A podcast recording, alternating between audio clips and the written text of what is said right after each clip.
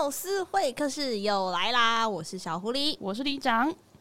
哎、欸，里长，我们上礼拜的时候跟大天聊完，然后那个结尾的时候，你就开始非常的激动跟亢奋。在你亢奋了一个礼拜之后，到底你邀请来了谁呀、啊？我邀请来的是我从高中第一次开始听台湾乐团的时候。讲到高中，你确定待会来宾不会下线吼？就是讲到年纪的部分，不会啦，怎么可能？我跟你说，那时候就是那个二零零七年，二零零七是巴士底之日啊，那个时候嘛。那你不先把人家介绍完，啊？对不起，你好意思？好啦，就是因为这是我自己的粉丝小心愿。然后这一位来宾呢，他除了是除了是呃乐团的主唱。然后另外呢，他其实也是一个工程师，然后他也是推动了台湾就是独立音乐平台 Three Voice 的一个其中一个非常非常重要的一个人物，所以我们来欢迎我们的回声乐团 A-Ko 吴柏昌老师，欢迎老师，欢迎，嗨，李子阳小狐狸，你们好，哦不是，听众朋友大家好。他刚刚讲到那个高中的部分，你会不会愤而离席？不会啦，我自己都出专辑要四十二了。对哦，对哈，我对 年纪很满。那个名为《四十二》这张专辑，老师他刚刚讲到您是工程师又是音乐人，所以你是同时兼职这两个身份吗？还是你念完了工程之后发愿决定要去 做音乐？应该说我是我是工程背景没有错啦，就是我是清大电机系的嘛，然后我们团也都是清华大学的，所以大部分的团员都有都有工程的背景。那只是我后来其实没有一直就是当一个工程师啦，但因为我这方面的技能跟这方面的知识，我也喜欢去学习新的东西，所以在音乐的路上，我一直都试图把我的所知所学，就是跟我的喜好，跟我另另外一个方面的呃专长跟兴趣结合在一起，这样子。所以做音乐之外。啊、呃，像我，平应该说大学的时候就开始玩团，然后毕业之后也继续出专辑啊、表演什么的。但我就一直想说，其实我有一些啊乐团方面的需求，跟我可能会想要玩的新东西，那我自己会做，嗯，或者是我知道怎么做，所以我就开始自己尝试。那后来就变成啊、呃、自己开始创业，所以后来做了 IndieVox。那做了 IndieVox 的时候，算是一个转折点吧。我等于。一方面在做音乐，另外一脚又踏入了就是啊、呃、网络音乐平台相关的创业。后来我就是一路上这两件事同时在做，一直做音乐跟网络。那从大学到现在也好多好多年了，就不要讲几年，就不回首，我们就不回首这件事情了啦。可是像是老师在清大其实读的戏蛮好的，然后其实大家都读得很好。因为团其实也玩的蛮不错的，然后就玩着玩着，嗯，老师就想说，嗯，那我就来创业吧。怎么会有这样子的选择？嗯，我觉得大学的时候，大家其实都是走一步看一步啦，没有说啊，我有个目标，所以我要怎么样去达成。其实没有那么缜密，老实说。但玩音乐跟玩团都是我们几个人从高中的时候，从喜欢上摇滚乐的时候的一个心愿，所以有机会去表演。当然很开心，然后表演完之后被人家喜欢，然后有一些乐迷，甚至有人邀请我们出专辑，我们当然不会放弃这个机会。这样等于一步一步都是朝着自己，朝着自己的梦想吧。那当然，梦想慢慢的清楚之后，慢慢的往那个方向走之后，其实也会面对一些现实。对啊。对，所以我觉得一路上其实还是一个热情吧，因为因为自己真的很爱摇滚乐，很爱音乐，所以从一开始玩之后就没有想过要放弃这件事情。但是你说创业，也是因为在玩团的过程之中，我觉得当时的环境还还没有像现在这么好啦，就是你玩音乐，你玩团，可能可以完全养活自己。嗯，所以我们大家可能有其他的其他的工作，我也蛮特别的啊，在我们系上，因为我们系上的同学大概毕业之后，基本上。在新竹科学园区都会有不错的发展，这样。对对对对。但我，我那时候只是想，如果要玩团的话，如果我一脚踏进去，基本上足科我可能基本上就不会再回来了，这样。所以我那时候比较比较反骨的就是说，好，那我要选择一个就是跟我本科的同学们走路完全不一样。你们猜我第一第一个工作是做什么？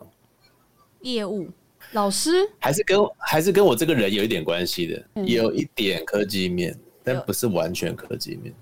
哦，这么这这这么复杂？那时候应该也还没有 app 这种东西吧？应该有了吧？做 app，做 app，有一点点逼近，我揭晓架网站吧，网站工程是吗？对，我是我是网站设计师跟跟那个时候有一个东西叫 Flash，Flash 有点类似现在大家做 App，就是你可以做动态，你可以做很炫的视觉效果，但你也可以做呃前端的城市 UI 什么的。嗯哦，那我做这个东西也是自学的，因为因为在大学的时候啊、呃、自己摸了很喜欢嘛，所以。我就想说，那我来帮乐团做一个很炫的网站。哦、我那时候单单纯就是觉得啊，呃、想要酷，除了做音乐之外，你想要有一个其他的方式可以表现你的你的艺术上的想法，这样子，嗯、或者是啊、呃，你整个乐团的形象这样啊。我们现在因为面对面，所以其实我可以我可以投这个可以可以画面给你看，这样子会会比较有 feel 啊。哇，那听众朋友们，我 share 一下。哎，我们好幸运哦，我们就是比较幸福喽。听众朋友们可以可以开这个 web 就可以看到。哎，你没有看到 Echo 的官网对不对？有，我们现在看到了，就是那个回声色的那个嘛。对，但这个其实东西很多，就是它藏一些奇怪的东西在里面。这个是我当年做帮回声做的第一个。好，那个大家可以自己去 Echo 的官网找啦。那找不找得到呢？可以来截图给我们，我们帮你解答。你答的对不对？对，大家自己寻宝一下。哇塞，这是我们今天给大家的寻宝任务。这个真的很有，这是我，这是我大学四年四年级的时候做的。哎、欸，我其实觉得当时的网页比较有趣，因为你可以做超多有的没的。现在都比较规格化，啊、就是大家都长差不多这样。真的。然后这是一个录影，所以这个这一页是自我介绍。然后呢？你看，我们还做了一个假三 D，有没有很屌？对啊，对。然后这个是 biography，这样。所以总之，我那时候因为做乐团的东西，然后等于学了另外一个一技之长，这样。我实在是很喜欢学新东西。这个是音乐下载。嗯。那个时候我们就把我们的 demo 放在放在网络上给大家听。哇！所以后来我就觉得说，好，就算是不是跟音乐完全有关，我还是想要做一个跟创作有关。嗯，所以我就选择了这个工作。哎、欸，这个很酷哦，这个这个是我们认识一九七六阿凯的的第第一次接触。哇！这篇文章是他在那个滚石可乐当站长，他那时候也才刚刚进去上班。嗯，然后他帮我们写了一篇我们人生的第一篇推荐文。对，哇，想到滚石可乐就非常的，好有怀旧，就很有。很有很有历史历史意义的一篇文章，对，很棒哎。OK，哇，天啊，这真的是一个很有趣的那个回顾了。所以 Echo 其实走到了现在啊，我觉得还是一直在做新东西，包含最近那个 Rework 计划。怎么会想要做这个 Rework 计划呢？在去年的时候吧，因为去年是我们发行处女空气的正好十周年。嗯嗯。那我们这几年其实还是在修团嘛，对所以我们一直都是每一年会办一场表演。对，去年的时候正好我自己也出个人专辑，嗯，所以我们想说好，那不然不然就一起办好了。对，所以我们做了一场处女秀嘛，所以是我自己的处女秀，我个人专辑的处女秀跟处女空气的时候做完之后，就觉得其实也唤醒了大家的一些回忆嘛，不只是乐迷们的，也还有我们自己的。那就想说，是不是为这个《处女空气》这张专辑，现在十年也还没有特别长，可是还可以做一些延续性的的事情，所以我们就想说，那是不是来找一些我们自己很喜欢的年轻的乐团合作，那把这些歌曲赋予一些新的生命？对，所以我们先找了《处女空气》里面两首歌，就是呃《Dear John》跟《恋人絮语》这两首，那分别跟田约翰嘛。那时候找田约翰就觉得。第二张要找谁？我就是觉得那那就是要找 John 啊，所以哇，好有意境，就是 Sweet John 唱 Dear John 的那种，对对对，Be like Be like you。而且因为田约翰有一首歌叫 Dear，嗯嗯，我真的觉得好像跟这团蛮有缘分的这样，所以本来也不是不是完全认识，就就直接 message 去说，哎、欸，有没有兴趣这样。对，然后他们也一口答应。我们第一次见面在我们顶楼录音室也聊得很开心，所以后来他们很快的就给了一个一个想法，我也很喜欢，所以对啊，所以我们就做出来这首这首歌。那另外《恋人序》，我是找南希肯恩，会找南希肯恩的原因是我跟黑市音乐的老板其实是很很老的朋友。对，我们从他第一次来台台湾表演，他也是个音乐人，然后他以前也自己的团，我记得是饥饿艺术家嘛。哦，那是他后来的事情了。他本来就是以个人个人的身份出来发展的。他在他在香港当时有唱片合约，然后他自己有组个团。我们认识是因为我们呃《少年的最后旅行》这张唱片是在香港是同一个厂牌代理的。那他们来台湾的时候，当年是野台开唱，他就来表演，顺便当我们的嘉宾。这样，他当时候是连国语都讲不好，因为他只会讲那个广东话。嗯。到现在他已经很流畅，这样，而且本来他很住，所以我那时候就是说，哎、欸，我想找你们家的艺人合作，这样，他一口就答应了。他说好啊，那我本来就蛮喜欢南希可恩的，因为我觉得他们这两个组合其实跟一般的、跟一般以前我们熟悉的双人组就是弹吉他，其实不太一样。不管在词曲啊创作上，那后来他们的编曲跟 Oliver 一起，就是有带出很多很多新的新的想法跟东西，这样我蛮喜欢的。所以，而且我那时候觉得《恋人絮》就是，如果要做新的版本，就是应该做一个女生的版本。对，我觉得应该会，应该会很好听了。我自己觉得。所以后来南希唱了，我很喜欢。然后这个就是《恋人絮》，表现也不错。大家也非常喜欢这首歌新的版本。其实我们前阵子有刚好在前两个礼拜有访问到南希肯恩，然后后来也关注到他们的直播。他们在聊到这个 Rework 计划的时候，就像我刚刚表演的那样，什么？真的假的？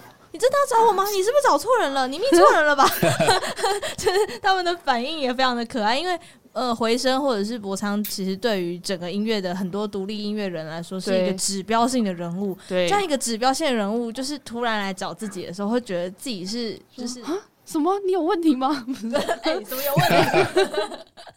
就是觉得，就是我人生的 RP 都用在这了吗？那我是不是出门要小心？就，就像我约到我约到博昌老师一样，我就觉得真的吗？他答应我了吗？我可以约得到吗？就是会有这种很激动的心情，嗯、还是以前老师在回声的时候也有遇过这样，比如说前辈乐团啊、提携这样新生代乐团这样的一个经验。前辈乐团，我那个时候我们有一些跟一些前辈合作嘛。那我自己最开心的就是我们跟秀秀许先秀合作两张完整的专辑。那处女空气是第一次，嗯、后来第二张献给生命中的纯粹这样。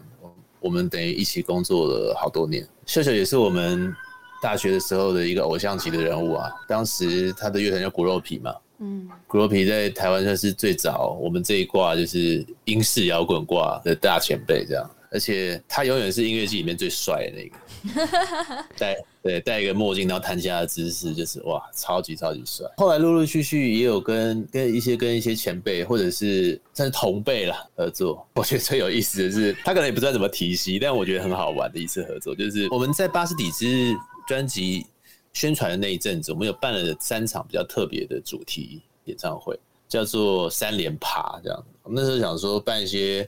比较惊喜的、有趣的，所以有些是比较好玩的主题，像有一场叫做 Dancing Night，所以那一场全部都是以跳舞为主题。哎、好像第二张好像是第一次在那时候唱的，因为我们写了一首可以跳舞的。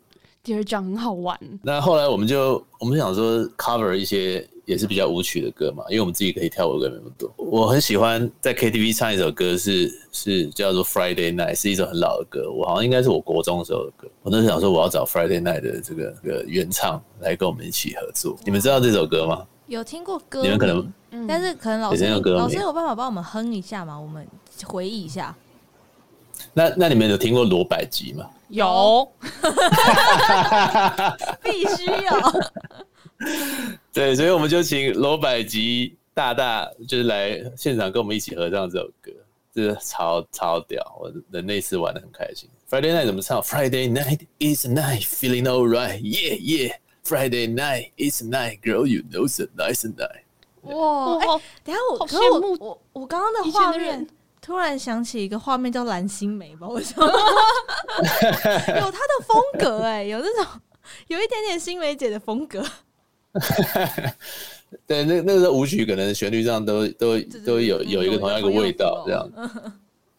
好对，但蛮好玩。就是听专场的好玩。我记得我那时候是听那个 Echo 巴士底之日，就是也是难得一年一场的巴士底。我记得那时候你就从台上跳下来，就没有人接，真假？那危险哎！因为太久没有表演，我记得那一次之前，我们好像两年还三年没有表演。对，所以我觉得大家对于接我这件事情有点生疏了，这样。所以后来我重跳一次。哇塞，那个跳下来没有人接，那个要跳的很好才不会受伤哎。还好那边是冷卧哦，不会摔，差差距没有那么大。还好啦，还好。对，好有趣哦。有一次我们玩那个 stage diving。好像是在花博吧，花博是室外的舞台嘛，大这样。然后，而且是那舞台在那个舞台卡车上面。那我们也是请了好几个朋友乐团，有有那个巴拉子啊，还有皇后皮箱啊的很多团员十三啊，就大家他们穿，他们好像穿马里欧装，所以就一排马里欧跟我们一起跳第二将，唱第二将这样。好可爱哦！我那时候就跟黄皮箱的阿怪说：“哎、欸、，stage diving 很好玩，你要不要？你要不要有机会的话试一次？”这样，他就说：“好好好好好。”然后那次我就跳下去了，这样。第二将的时候我就跳下去，被推上来之后，我就跟阿怪说：“哎、欸，阿怪换你啊！”他说：“好，我来。”然后结果一跳，整个人就扑下去，大家就直接闪开。傻爆耶！他说：“你不是跟我说很好玩，怎么叫好玩？第一次玩就有阴影。”然后那个很屌，就是因为后来摄影师有捕捉到，就是他在浮在半空中的那个画面。哎、欸，这直接成为经典哎！对他，他那张图好像现在还是他的那个脸书的脸书个人个人 profile 的那个封面图。哦，封面哇！大家可以去看一下，因为对，那需要很长的画面才能够。展现它浮在半空中，然后即将坠落到地面的样子，好有趣哎、欸！所以我记得后来博昌老师好像就开始进行了一些，又开始把音乐跟科技做了很多的结合。嗯嗯，不管是后来有了 Street Voice 啊，嗯、有了 Indie Vox，其实 Indie Vox 现在还是一个很重要的平台耶。我买票都在那里买，就是都抢不到啊！我跟你说，我没有在 Indie Vox 买票买不到过。我们主要是。我记得推出之后没多久，我们就几乎没有倒过。嗯、就是我说的倒，就是被抢票弄到网站挂掉。嗯，对。当然我们前面挂过几次，可是我觉得我们团队很厉害，就是很快的就把那些事情都搞定。所以有写了一套，当然背后有点复杂了，排排队什么的机制。但我们不会让大家就是抢票，然后就网站就挂了，然后大家就靠北这样。对，网站真的不会挂，它就会只会显示就是你在。购票页面，然后刷卡的时候转圈圈而已。对，但他不会，他顶多就是让你排队，他会让你在那边排队这样。对，他不会，因为挂掉很烦啊。有时候挂掉就是，呃，你可能回来的时候已经没了。对，嗯，然后就真的只能上社群去屌了，你知道吗？对，这就真的很堵。而且我觉得 Indie Box 清票蛮快的。对，这点真的是我抢过这么多平台，Indie Box 是我看过清票最快的平台。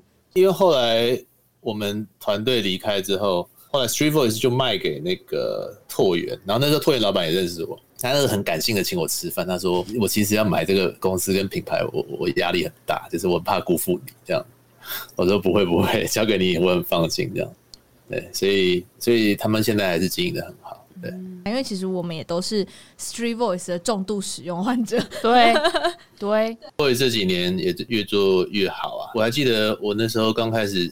接手的时候，就是上面的 quality 还是会有点参差不齐啦，所以你有时候听音乐，有时候就会听到一些雷这样子。但是现在我觉得，我觉得年轻音乐人跟乐团真的东西都做的很棒，这样。所以 Street Voice 之后又到了 KKBOX 吗？呃，Street Voice 之后，后来我是在 KKBOX 集团的老板。然后就请我去跟他们一起创业，等于做一个新的公司。那那家公司叫 The Farm 科科农场，主要是做啊、呃、音乐厂牌的投资的，所以可能大家不一定会认识这家公司。嗯、但啊、呃，我们投资的公司很可能很多朋友都有听过，嗯，比如说刚开始我们前面投的一两家公司，现在都发展的很好。有一家叫华丰，华丰里面有一些 artist，叫像吴卓源啊，嗯、像陈。陈芳宇啊，这些都是最早最早那家厂牌他们他们培养的艺人，这样。像 Julia 等于是从从他还没有发片，就是一路看他就是变得越来越棒，这样，对，走到现在，我我还当过他好像两两三个月的代理经纪人呢，我陪我有带着他去巡回过一次，很好笑，那是很早的时候。对，就跟他一起坐车。你在羡慕 Julia，在羡慕博昌老师啊？我在羡慕 Julia。对不起嘛，我就知道，我就是粉丝啊。我说你，你太太羡慕谁啊？所以黑方这几年就是专注在做音乐厂牌的投资。现在还是持续在发掘新的音乐厂牌嘛，对不对？对，然后我那个时候也同时在做一个新的，就是音乐发行系统，就是 Soundscape，所以现在蛮多人在 Soundscape 发行音乐，对，哦、在天发行。嗯，我记得听到 Soundscape 这个词就是很有印象，是因为我之前在做声音地景的时候，嗯、其实 Soundscape 就是声音地景的概念，它叫声景，记录这个地方的声音的特色。你听到这个声音就知道，哦，我来到这个地方。哦，对。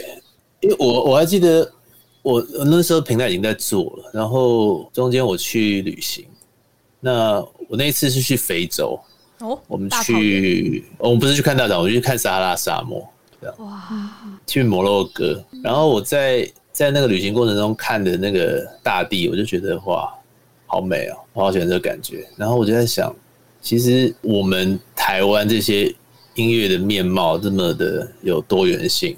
它真的已经慢慢发展成自己的一个一个 landscape，这样。嗯，对。所以后来我们就想说，我们把这个就命名叫 soundscape。中文其实有它的意义啦，中文叫在田嘛。那当然原本的 farm 就是就是农场是田的意思。不过会取在田，是因为我们取这个成语就是见龙在，就是我们希望在这个这一片田野之中，真的能够发现很很新的这个星星，所以。发现这些有才华的人，所以找到一些龙，然后看一些一些龙，对，它有很深、很很多层的意义在里面呢。好棒哦！其实我觉得我们在做节目，其实某种程度上来说，虽然我们很常在圆自己的梦啊，这莫名其妙两个人，但是其实我们也很希望，就是可以透过节目的方式分享更多好音乐给大家，包含是新的朋友，或者是。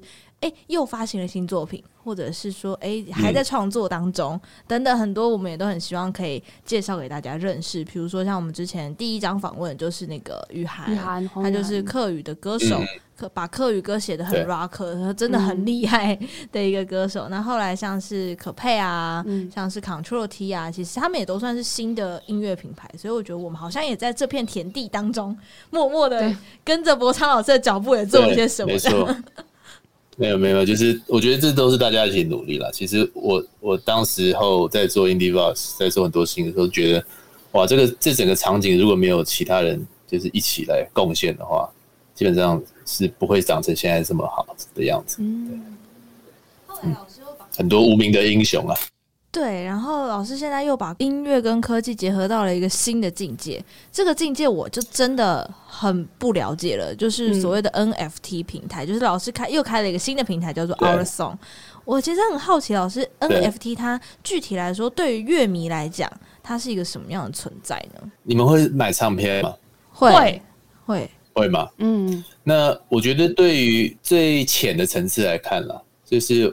我们身为乐迷的，其实都会收藏我们喜欢的音乐人发的东西。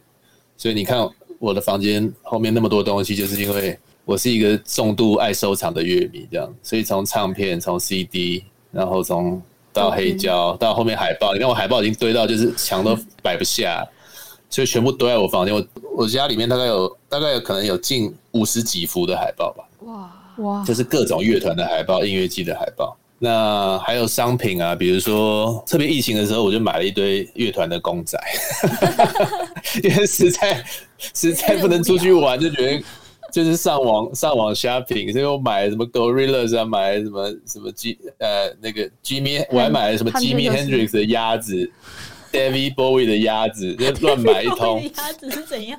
很好笑，你们可以上网查，对，还蛮可爱的。然后我们就在想，那那在新的世代，因为接下来的世代基本上，我们相信了很多东西都会数位化了，嗯，而且从这次疫情开始之后，其实我相信大家有一个很深的体会，就是我们真的花在线上的时间，可能跟在我们所谓现实生活中的时间是差不多的，甚至更多的。那慢慢的，你就会感觉说，我们以前所谓的什么平行宇宙或者元宇宙这件事情，好像是会成真的。嗯，在线上的世界里面，你可能往往又不是用你在线下的这个身份，你可能有另外一个身份，你可能有另外一个角色。你在 IG 是一个样子，你在 Facebook 上是一个样子，甚至你以后在某个虚拟 VR 的游戏里面又是另外一个样子，然后你是另外一个人，在不同的社群里面也是。这些所谓身份的识别，要需要用一些物件来来表示的。什么意思呢？比如说我是一个什么样的人，其实是很多的部分从我做的事情跟我所拥有的东西，你可以你可以看出来说我是怎么样的一个人。比如说我就是一个很喜欢音乐，然后啊、呃，我喜欢的音乐是摇滚乐，所以我买了这些东西。NFT 它代表的意义其实差不多的。从最简单的就是我们把收藏这件事情带进数位的世界。以前在数位世界没有收藏的概念嘛？嗯，你说哎，我有收藏档案子，我有啦。我我 我我大学的时候跟刚刚那个笑让我想说，收藏档案是收藏什么档案？有 啦，收藏档案，老师。对。那个是一种对大家的大家的什么什么什么潮啊？哎呀，对，老师很诚实啊。我记得以前以前有一些很很荒谬的，就是有一些 BBA 上的大大吧，就会说哦，我收藏了两颗硬碟的 MP 三我都想说装两颗硬碟 MP 三又怎样这样子？因为那些东西基本上你网络上你就是花时间去网络上抓嘛。对啊。那很多大家可能也不一定是买的。没错。那。所以大部分大家就去抓 MP 三但你说 MP 三那个东西有没有收藏的价值？现在谁手机里面还有 MP 三很少了啦。我相信对，除非有一些就是对于音质什么的非常的非常的讲究，我一定要去购买那个高音质无损人之外，很少人会收藏。可是收藏的收藏这件事的的需求有没有存在？我就觉得存在啊。但因为大家去音乐季还是会买周边商品啊，甚至黑胶现在的那个超爱黑，甚至黑胶现在的这个。也已经超越 CD 了，在美国，这整个整个销量就是忽然大复活，大家觉得他要死了，这样现在其实没有。数位上怎么样可以收藏？NFT 这个技术是第一次能够让大家在数位世界里面有这个所有权，物件的所有权。我们现在说的不是版权哦，大家不要误会什么，我买这个音乐我就有它的版权，不一定。但我至少买了一首歌的 NFT 的时候，我可以告诉大家说，我拥有了这首歌在数位世界的所有权。等于我在数位世界收藏了这首歌，嗯，所以你也可以把它当成限量的唱片，你可以把它当成限量的商品。像我买了这个曼达的公仔的 NFT，它的代表的意义其实只是我可能没把它摆在我桌子上。但是有没有想过，以后数位的世界如果如果 VR 这些技术越来越成熟的时候，我是可以把这个公仔摆在我家里。摆在我线上的家里哦，好好玩哦！动森真实版，对，对耶，动森的实际版就变这样。动森的真实版，因为动森它可能是是只在它的游戏里面嘛。嗯，那 NFT 这种技术的好处是因为它存的地方是在这个公有的区块链上面，区块链把它当成一个账本，所以它是一个公有的记录库。所以今天我的我买的这个公仔，它可以放在我家，它可以放在另外一个游戏里，它可以放在千千百百个资源。这个区块链的游戏，我等下要去购物一下。所以唱片也是嘛？对啊，就是在这公有的平台、公有的区块链里面，所以现在其实有非常多不同的 NFT 平台，包含像我之前看过叫 Jacob，然后像老师的 Our Song，嗯。那这些平台，我在 A 平台买了 NFT，在 B 平台还适用吗？还是它就只 only 存在在那里而已？应该要适用，如果不适用的话，那就是有问题。哦，对，应该是要适用的，而且 NFT 它最基本的诉求就是你买这个东西，你可以领出这个平台，比如说领到你自己的钱包里，那你也可以再把你的 NFT 转到另外一个平台，只要支援这个区块链的，都应该要能够让你的 NFT 被显示出来。哦，因为像之前我去专场就有拿到，是拿到一张 NFT。的那个卡片，所以它是我目前拥有第一张也是唯一一张的 NFT，但是我一直不知道如何去使用它。跟除了我拥有这个独一无二的序号之外，我到底还拥有了什么？接下来会越来越多应用了，像 OurSong，我们下一步就会跟一些虚拟的虚拟世界的 App 合作。所以，比如说你就可以开一个你自己的房间，那这个房间本身的产权也是一个 NFT。所以，如果你要比较漂亮的房间。你要很很炫的场景，比如说我的房间在太空中，我的房间是一个太空站，那你可能要花多一点钱去去买这个太空站，而且因为这个太空站也是可能限量，它只有一个，或者是它有五个，所以全世界不会有几个人跟你一样有这个太空站。那有了你有了自己的空间之后呢，你就可以开始布置它。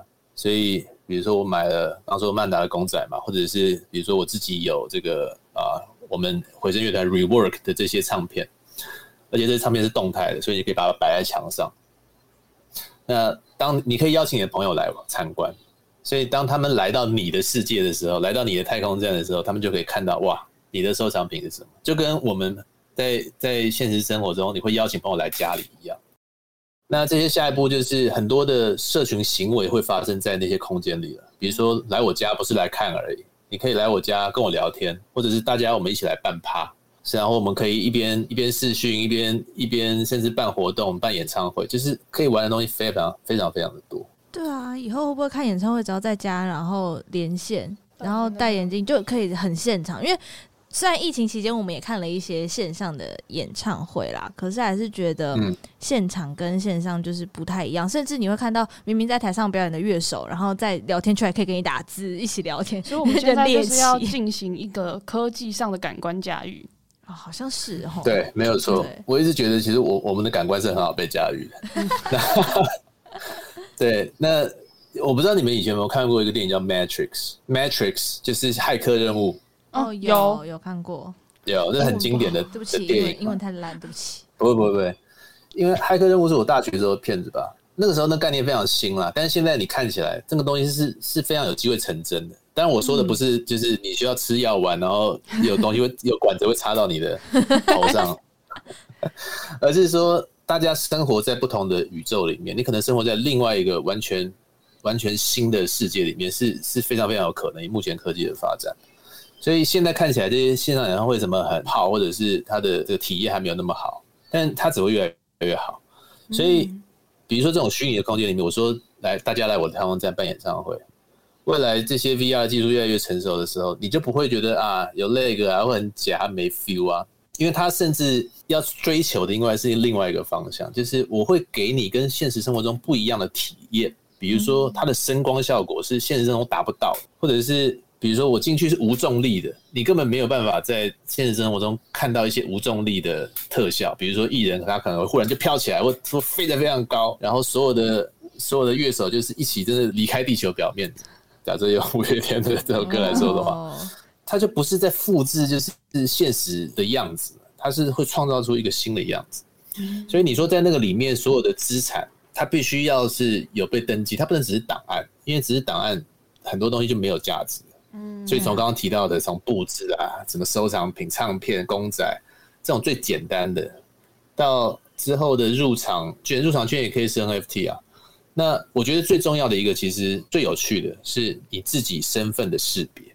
嗯嗯，现在 NFT 有有有一些被炒的，就是常常看到新闻，就是啊卖又卖超贵啊，什么的什么猴子啊、企鹅啊，然后。这点阵图啊什么的，你就觉得为什么卖那么贵？对 NFT 这个社群的人，比较早期在玩的人，他们其实把它当成是那个是他在数位世界的一个身份，所以我不是我，我是那只猴子。嗯，那如果你把这个 VR 这件事情延伸到可能我们想象十几十几年后、二十年后，你在数位世界中的样子，其实也不一定是我们现在长的样子啊，对不对？对，你可能会选择用一个不同的方式来展现你自己。所以它有可能是一个三 D 的 model，一个 avatar。那这个 avatar 你可能会去选择你想要长的样子，或者是你想要加入的群体。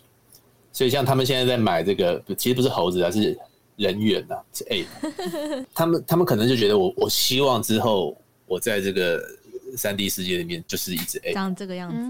但是它是 NFT 的目的是在于说，因为 NFT 是一个独一无二的东西嘛。所以我们每个人也是独一无二的存在嘛，嗯，所以我必须要在虚拟世界里面也是一个独一无二的存在。我的 avatar 不能是每个人都可以选跟我一样的 avatar，嗯，那个就没有意义。每个都是不一样。对，所以 NFT，我我觉得现在现在大家看说啊，炒很贵，我觉得那个都是那个当然是在现在还太早了，所以很早的时候就会有一些很疯狂的事发生。嗯，就跟比特币一样。对，它如果真的普及之后，它是有非常非常多的利用性，跟你可以去想象的这个这个发展。对，所以我我我觉得是这个是我对是我接下来几年可能会非常专注的一个领领域，这样。哇，虽然我们今天可能没有聊太多到老师的音乐创作啊，或者是一些接下来音乐上面的规划，当然我相信这个 Rework 计划还是会继续的进行下去。或者是之后的回声，如果说大家又有一个共识的时候，可能会再次一起出一些新的作品。那当然，老师自己的音乐创作部分应该会继续走下去吧？要呃，我们其实 rework 大概会先停，因为我们现在在做新歌。哎、欸，大家划重点喽！所以应该应该今年我不确定今年底还明年初应该会听到我们的一些新歌，因为总不能一直做旧歌啦。我觉得旧歌玩玩三首还 OK，蛮、啊、有意思。但但先这样子，不要乱许愿。你想要跟可能性的 rework 吗？对啊，我慢慢来，这样我们先换一下口味。对，我们现在先做，先会做一些新歌，然后我自己也会有一些创作，这样。对，甚至有一些可能会跟我现在在玩的东西结合的一些计划，这样，所以请大家拭目以待。好期待！那所以老师，我们下一次可以请到整个回声来缪斯会客室吗？当然可以啊！哇，等我们发新歌的时候，对，大家想要听回声乐团来到缪斯会客室，麻烦请用力、大力的把碗给敲下去。对，我我腿都要软了。其实我刚刚在想象，如果老师刚刚说的那个画面，就是在那个 NFT 世界里面，然后有一个自己的房间，那以后是不是连我们访问都是？在那种房间里面，啊、就是进入到那个世界之后，有个自己的人设。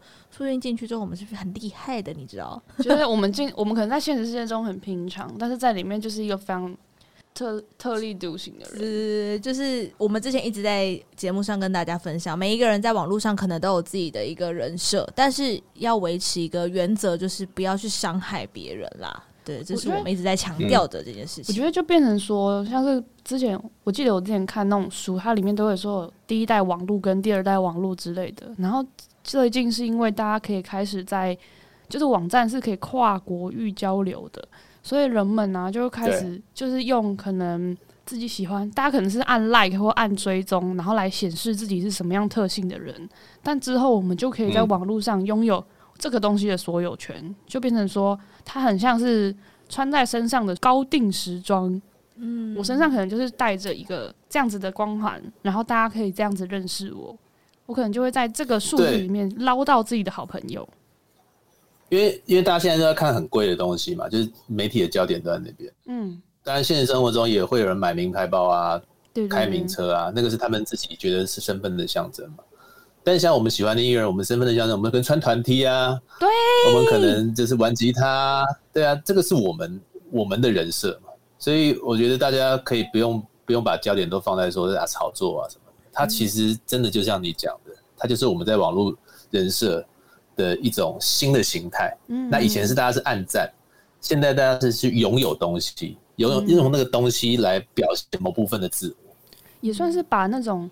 按赞的价值回归到创作人本身身上，因为暗赞其实它是一个免费的东西，变成说它的利润。暗赞其实很废的，对 对，它是很很空虚的东西。我记得以前我们在卖票，常常有这种，不能说常常啦，不要这样讲，就是 某些类型的艺人，他可能脸书有几十万、上百万个赞，结果他开 Legacy 的时候。可能我们想说完蛋了，要抢票了，大家盯在荧幕前面准备加开机器，然后时间一到，都没有在动，这样 子，尴尬。对，所以所以我我我一直觉得暗赞这个东西其实是很空虚了。嗯，那不管对创作者来说，或者是对于对于乐迷来说，他他都不是一个好的去表达爱的方式。嗯，对，所以我会觉得，如果你能够实际的支持这些艺人，那当然我们现在。不管买买买唱片啊，然后给他歌，给他狂听下去，它是一种方式。但我觉得 NFT 也是一种方式，它是一个数位形态的取代赞很好的方式。没错，它可以更有价值一点啦。就像刚刚李章，我觉得它很像那种，就是有一个当代艺术，就是有个艺术家叫做玛格丽特，嗯、然后他有一个叫做一个作品叫做《这不是烟斗》，不是烟斗。然后就他画了一个烟斗，然后上面写这不是烟斗。然后后续就有一个艺术家就是做了一张。放了一张椅子在墙壁上，然后他就说这不是椅子，然后它上面就有三种解释椅子的方式，就是椅子的定义本身，我们对椅子的认知跟椅子的形状的摸索。我觉得，我觉得 NFT 有点像是我把音乐分成不同的分灵体，然后这是一个数位的分灵体，然后这是现实的分灵体跟记忆的分灵体。哦，你的比喻怎么那么棒？嗯，它就是一个未来音乐，或者是甚至是未来的世界观吧。嗯，我觉得 NFT 可以成为未来的某一种世界观。我等下去购物了。哎，那个里长就花钱了，各位创作者们，哎，赶快来里长让我买东西。啊，今天也很开心，就是邀请到博昌老师来到我们的缪斯会客室，跟我们聊一聊这关于音乐跟科技的部分。当然，我们自己除了 StreetVoice 啊、Indie Box，我们 KKBox 也用了不少嘛。嗯、对，那所以如果说你待会是使用 KKBox 来听我们节目的朋友呢，下面也会帮大家整理一些。我们很喜欢的回声乐团的歌单，有李长的精心推荐，还有博昌老师的歌单，大家就可以在收听完节目之后就听得到。如果说你不是使用 KKBOX 的朋友呢，也没有关系，这些歌曲呢，我相信不管是串流平台或者是 YouTube。基本上都找得到，或者是你可以在 YouTube 上面来回味一下回声乐团以前现场的表演啊，等等的都是非常好的回忆。为什么要回忆呢？因为我们要迎接新的作品即将来到我们的生活当中，我们也很期待回声跟老师新的作品。今天非常谢谢老师，谢谢老师。谢谢谢谢小狐狸里长。谢谢。虽然我们是透过线上访问的方式，但是呢，我们一样是热情不减的，好不好？我们缪斯会客室就是要吵翻天。你刚刚那个声音爆到一个不行，就是我们刚刚很科普认真小孩。哦，我们是今天是个科普节目，是不是？原来是科普啊！那大家也别忘记到 Apple Podcast 下面给我们五颗星的好评，送上排行榜就靠大家啦，各位！好想被推荐哦，好想被推荐哦，请大家赶快给我们一些。些好的回馈，那我们也都会看 IG 的私讯哦。我们的 IG 是缪斯克爬格子，缪是密这边的缪。那如果你英文比较好的话，可以搜寻 Music Package Podcast 就可以找到我们喽。那如果想要知道博昌老师或者是 Echo 最新的消息，应该到哪里呢？老师，那我们的 Instagram 或者是脸书。那回声乐团就是 at Echo Taiwan，然后我的话就是 at Pochang P O C H N G。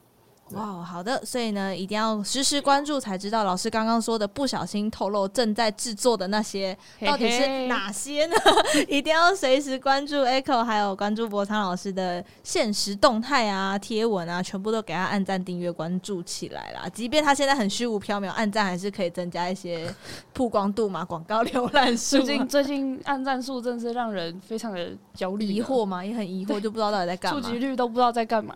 好了，那我们下个礼拜。呢，好像又要迎来我们的特别企划的部分了。那到底是谁呢？就敬请期待啦！缪斯会客室，我们下次见，拜拜拜。